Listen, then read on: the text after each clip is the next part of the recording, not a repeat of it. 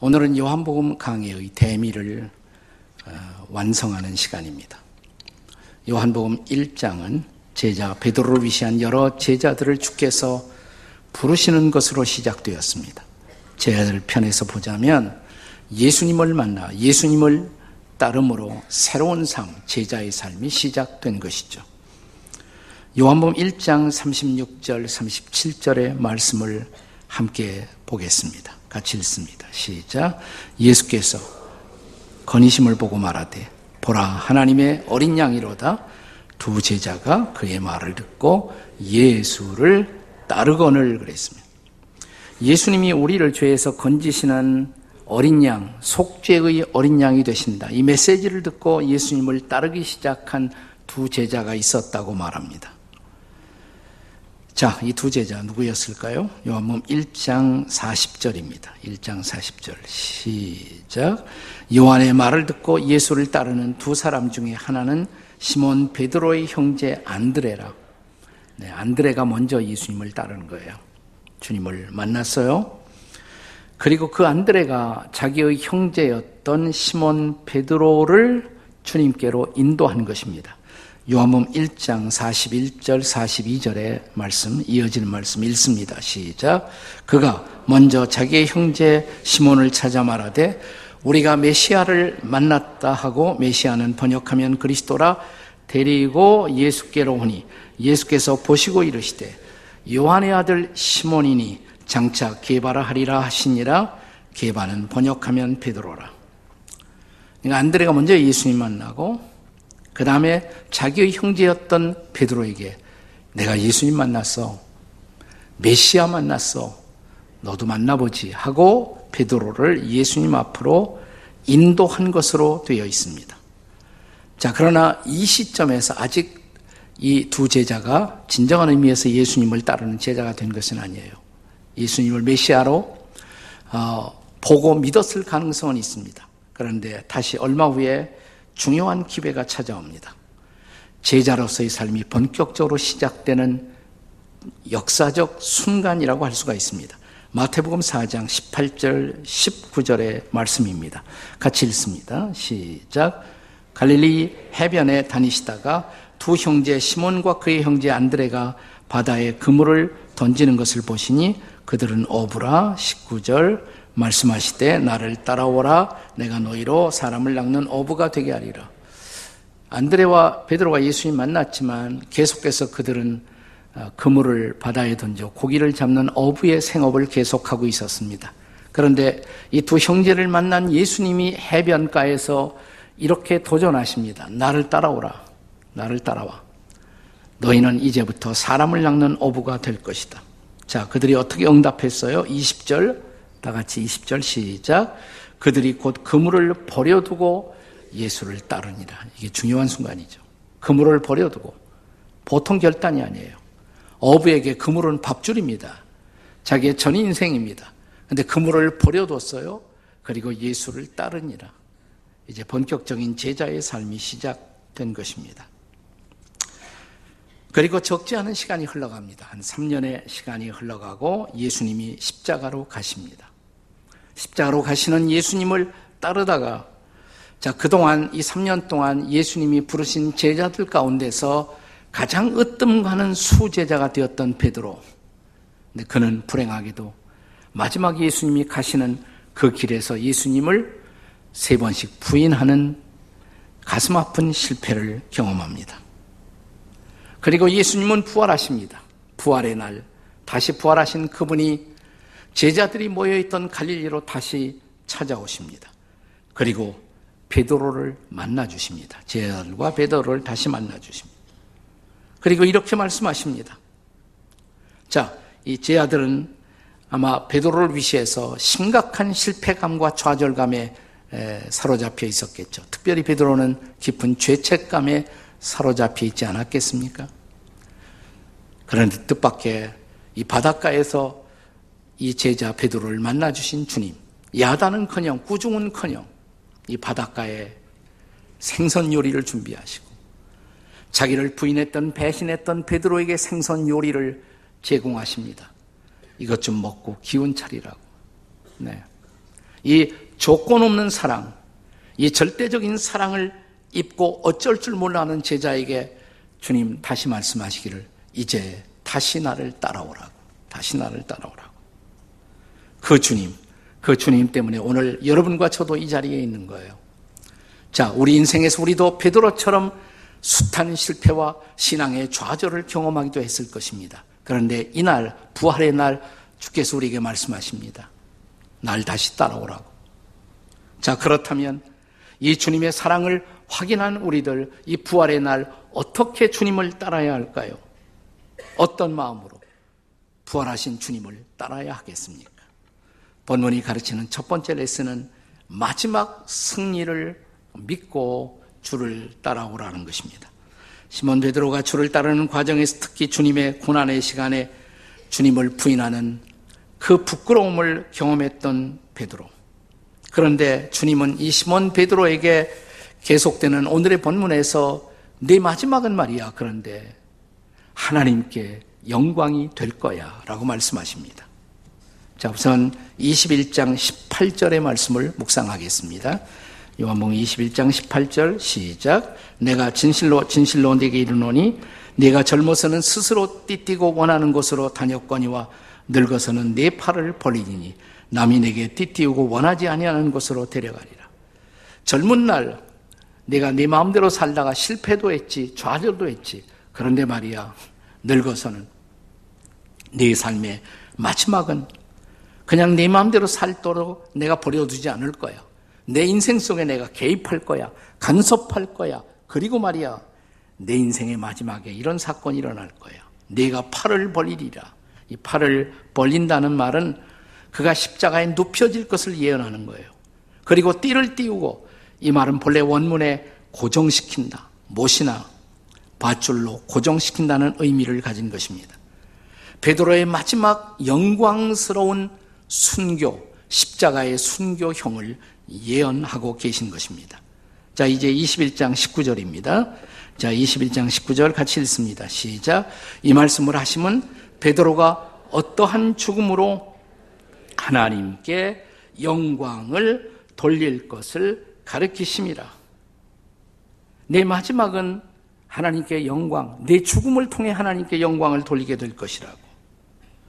교회 전승은 주후 육십일 년, 에이디 육십일 년 칠월에 네로 황제 시절에 실제로 베드로는 십자가의 형을 받았는데, 그는 자청해서 자원해서 나는 똑바로 매달릴 수 없다고, 나 같은 죄인은 거꾸로 매달아 달라고 자원해서 자청해서 거꾸로 십자가에 매달려 마지막 장렬한 죽음으로 하나님께 영광을 돌렸다고 역사는 증언합니다.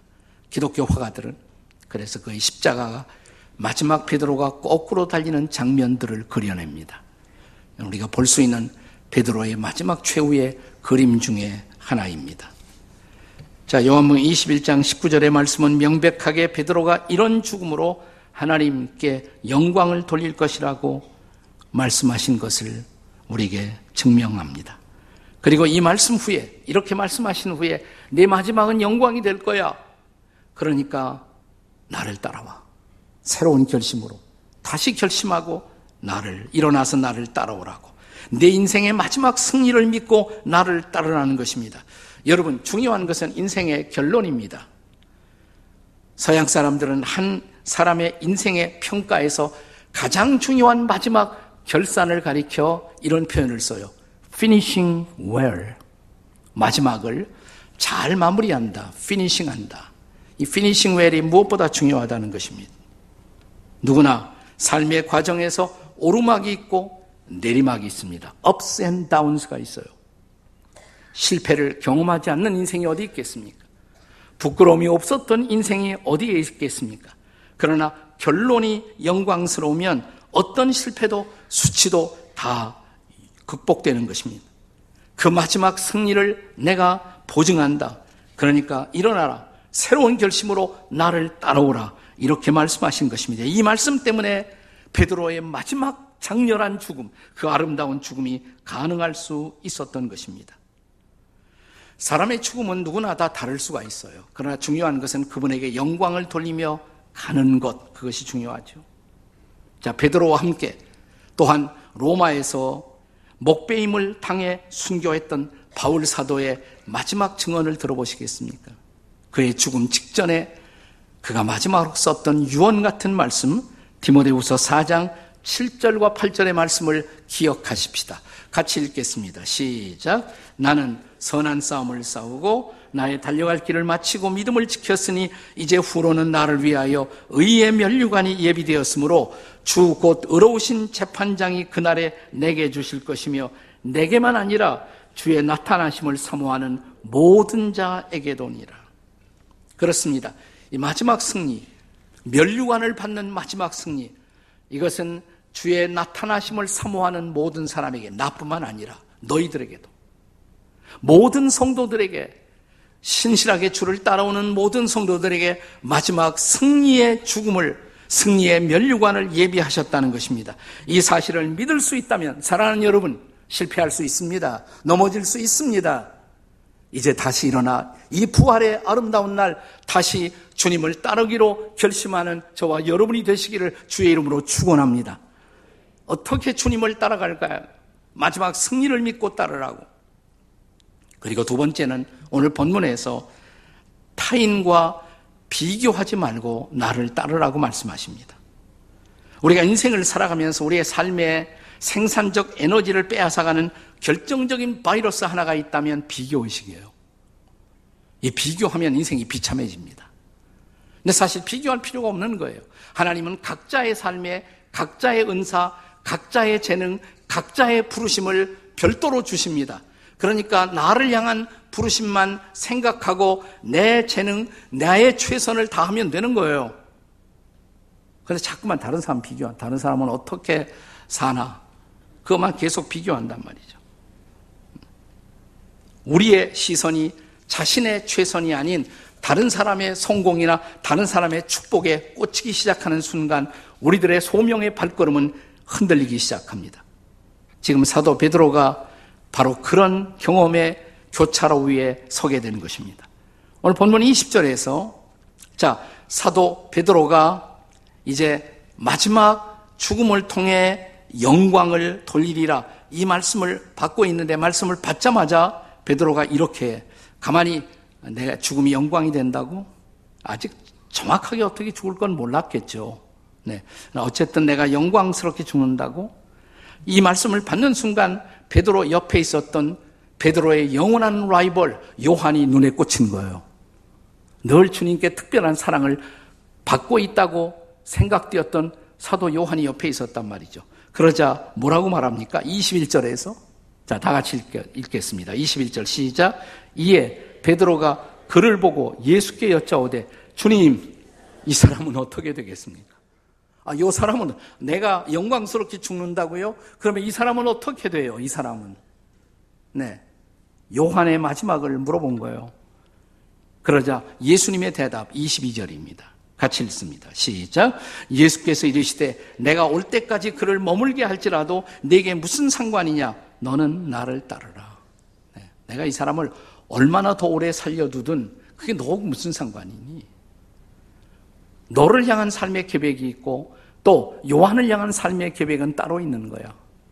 이 말은 뭐 요한이 영원히 산다 이런 말이 아니고, 요한이 오래 살 것을 어느 정도 암시하는 거예요. 사실 예수님의 열두 제자 가운데 제일 오래 살았던 것이 사도 요한입니다. 근데 그는 오래 살아야 할 이유가 있었어요. 예수님이 십자가에서 자신의 어머니를 요한에게 부탁했잖아요. 내 어머니로 모셔다오, 내 어머니를.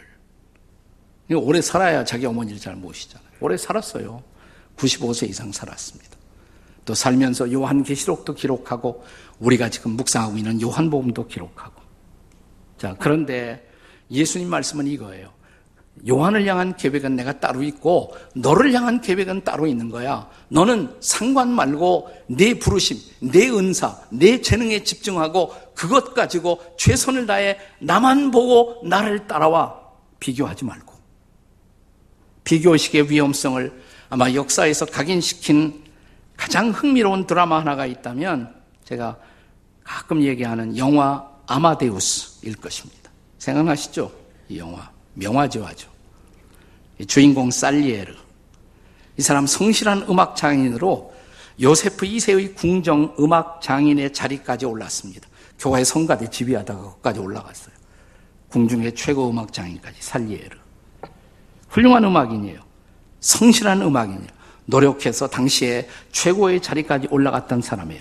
그런데 이 사람의 불행은 어느 날 살리에르 앞에 천재 모차르트가 등장하는 것입니다. 어, 저 사람은 어떻게 음악을 저렇게 할 수가 있을까? 저런 음악을 만들어내고 저런 음악을 연주할 수가 있을까? 그의 시선이 자기 자신이 아니라 모차르트에게 꽂힌 순간 질투의 영에 그는 사로잡힙니다. 그리고 그의 인생은 흔들리기 시작합니다. 자, 어느 날 고해 성사를 위해서 찾아갑니다. 사제를 찾아가요. 그리고 이런 고해 성사를 하죠. 네, 하나님은 나에게 하나님을 찬미하도록 나를 부르셨습니다. 그가 나에게 찬미의 열정을 주셨다면 모차르트에게 주셨던 그런 재능을 왜 나에게는 주시지 않았단 말입니까?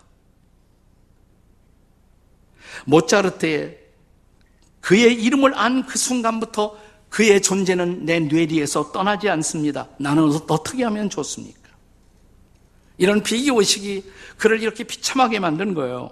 결국 이런 비교의식은 살리에르와 모차르트 두 사람을 다 비극적인 파국으로 몰아가지 않았습니까? 자기는 자기 인생을 살면 되는데 나름대로 그는 궁중에서 인정받고 음악인으로 살았는데 비교하는 순간 그는 불행해지기 시작한 거예요. 하나님하고 나만 쳐다보면 돼요. 자꾸 옆에 쳐다보고 이러면 에? 인생을 자꾸 부정하게 돼요. 야, 이렇게 하고 살아야 되는데 에, 이렇게 하고 하나님과 나만 쳐다보면 돼요. 자, 옆에 사람 쳐다보고 당신 안 쳐다볼게요. 이렇게. 내, 나는 내 인생 살면 돼요. 나의 부르심을 따라 내 은사를 가지고 내가 걸어가야 할 그 길을 걸어가면 되는 것입니다. 예수님 말씀이 뭐예요? 요한을 향한 계획 내가 따로 있어. 너를 향한 계획 다른 거야. 너는 너의 삶을 살면 돼. 너의 은사에 집중하고 너의 최선을 다하고 나를 따라오라. 오늘 이 말씀이 여러분과 저를 향한 또한 말씀이 되시기를 주의 이름으로 축원합니다. 어떻게 부활의 주님을 따라갑니까? 세 번째로는 기록된 말씀만 의지하고 주를 따르라는 것입니다. 부활하신 주님은 사도 베드로에게 설교자의 은사를 주셔서 그가 한번 설교할 때 예, 삼천 명이 회개하잖아요. 초대교회가 탄생해요. 베드로는 놀라운 쓰임을 받았어요. 그런데 이런 쓰임을 받으면서도 항상 요한 쳐다보고 예수님이 요한 더 사랑하는 모양이라고. 그는 놀라운 기적을 행했습니다. 그러니까 자기에게 주신 은사를 감사하면 되는데 자꾸 요한 쳐다보면서 베드로가 끝까지 비교하려는 유혹 속에 빠졌던 것이에요. 물론 요한은 요한대로 쓰임을 받았습니다. 어머니 마리아를 돌보는 사명, 또 요한이 바라본 관점에서 사복음정의 독특한 요한복음을 기록하는 사명, 그리고 마지막 계시록을 기록하는 사명을 주셨던 것입니다. 본문 이십사 절, 이십오 절의 말씀을 함께 읽겠습니다. 시작! 이 일들을 증언하고 이 일들을 기록한 제자가 이 사람이라. 우리는 그의 증언이 참된 줄 알리라. 지금 요한이 자기 얘기하는 겁니다. 그 다음 이십오 절 시작. 예수께서 행하신 일이 이외에도 많으니 만일 낱낱이 기록된다면 이 세상이라도 기록된 책을 다 두기에 부족할 줄 아노라. 요한복음이 그리고 성경 예수님의 생애의 모든 것을 기록한 것은 아니에요. 그러나 필요한 모든 것 다 기록하셨습니다. 이 기록의 목적이 뭡니까? 자, 다시 요한복음 이십 장 삼십일 절의 말씀을 묵상하겠습니다. 이십 장 삼십일 절 시작. 오직 이것을 기록함은 너희로 예수께서 하나님의 아들 그리스도이심을 믿게 하려 하며 또 너희로 믿고 그 이름을 힘입어 생명을 얻게 하려 함이라. 자, 요한복음을 포함한 성경이 예수님의 생애의 모든 것을 기록한 것은 아니지만 이것들을 뽑아서 선택적으로 요한복음에 기록한 이유는 너희로 믿고 영생을 얻게 하려 합니다. 그러니까 예수 믿고 영생 얻고 영생을 누리기에 충분한 모든 것은 다 기록되었다는 거예요. 이것을 신학에서는 성경 계시의 충족성 혹은 완전성이라고 말합니다. 성경 계시는 충분하고 완전한 것입니다. 우리가 예수 믿고 예수 따라가기 가기에 충분하도록 완벽한 말씀을 다 주셨어요. 그러니까 이 말씀 붙들고 예수님 따라가면 돼요. 자, 예수님 당시에 제자들은 직접 예수님 인도했지만은 우리는 오늘 이 시대에 어떻게 예수님을 따라갈까요? 부활하신 예수님이 우리에게 주신 최대의 선물, 그것이 바로 성경인 것입니다. 성경. 여러분, 성경이 성경을 예찬할 때 주신 놀라운 말씀. 성경에서 제일 긴 장이 어디입니까? 시편 백십구 편이죠. 말씀 예찬이에요, 이 전체가. 이 말씀이 얼마나 놀라운 말씀인지, 얼마나 위대한 말씀인지. 자, 한번 시편 백십구 편 백삼 절만 크게 한번 읽어보겠습니다. 다 같이 시작. 말씀의 맛이 내게 어찌 그리 단지요, 내 입에 꿀보다 더 단이다. 맞아요? 말씀이 안 달아요? 네? 졸려요? 말씀만 보면? 네? 이게 말씀이 달기 시작해야 신앙생활이 재밌는 거예요. 이야, 성경 말씀이 정말 좋구나. 네. 말씀을 읽고 탐구하고 묵상하기 시작할 때 인생이 변하는 거예요. 자, 시편 백십구 편 백오 절 다 같이 읽습니다. 시작. 주의 말씀은 내 발의 등이요 내 길의 빛이니라. 아멘. 이 말씀을 읽고 말씀을 따라 주님을 따라가는 놀라운 인생, 그게 신앙생활이에요. 말씀을 따라 말씀대로 살아가는 거예요. 자, 시편 백십구 편 백십육 절의 말씀 다 같이 읽습니다. 시작. 주의 말씀대로 나를 붙들어 살게 하시고 내 소망이 부끄럽지 않게 하소서. 아멘. 부활하셨습니다, 주님. 아멘. 그 부활하신 주님을 어떻게 따라갈까요? 말씀 붙들고 따는 거예요. 네. 여러분께서 우리 교회가 가평에 만든 천로역정 순례길, 아직도 안 온 인생들 있을 거예요. 예. 여러분, 세계에서 가장 위대한 신앙의 레슨을 받을 수 있는 그런 장소를 아직도 여러분은 경험하지 못한 거예요. 예, 와보세요. 자, 우리 크리스찬이 떠나서 드디어 십자가 언덕에 도착하죠. 언덕에 도착했을 때 세 천사가 등장합니다. 세 천사가 십자가 언덕에. 가평에는 우리 저 천로역정 순례길입니다. 여기 십자가 언덕에 세 천사가 등장해요. 첫 번째 천사가 크리스천을 향해서 이렇게 선포합니다. 내 죄가 사함을 받았느니라. 내 죄가 사함을 받아. 첫 번째 천사가 선포해요. 그리고 두 번째 천사는 그에게 다가가서 누더기 옷을 벗기고 새 옷을 입혀줘요. 이게 두 번째 천사가 하는 일이에요. 그러면 세 번째 천사를 주목해 봐야 돼요. 이게 참 세 번째 천사를 좀 클로즈업 시키면 더 좋은데, 세 번째 천사를 더 크게 이렇게 할 수가 있나? 보면 이 크리스찬에게 다가와서 도장을 갖고 있어요. 도장, 손에 세 번째 천사가. 인을 찍어요, 인을. 너는 내 거다, 이 말이에요. 그 다음에 또 한 손에 뭐가 있냐면 두루마리가 있어요. 성경. 성경을 선물로 줘요. 이건 삼위일체 하나님이 십자가를 경험한 사람들에게 주시는 놀라운 축복. 우리의 죄를 용서하시고 성부 하나님, 우리를 의롭다고 하시고 성자 하나님, 성령 하나님, 너는 이제부터 내 자녀야. 그리고 이제부터 길 떠나가는 우리에게 두루마리를 선물로 주세요. 말씀을, 이 말씀을 붙들고 이제부터 길을 가라고. 신앙생활은 말씀 붙들고 걸어가는 길이에요. 그리고 이 길을 다 가서 마지막에 시온성에, 천국에 들어가면서 다시 이 말씀을 제시하라고. 이게 신앙생활의 여정인 것입니다. 사랑하는 여러분, 부활의 주님 다시 사셨습니다. 어떻게 그 주님을 따라갈까요? 우리에게 주신 그분의 놀라운 선물, 기록된 성령의 감동으로 기록된 하나님의 말씀, 이 말씀을 붙들고 오늘도 인생의 길에 주님을 따라가시고 마침내 승리로운 발걸음으로 하나님 앞에 서는 여러분과 제가 될 수 있기를 주의 이름으로 축복합니다. 해피 이스터. 같이 기도하시겠습니다. 같이 기도하시겠습니다.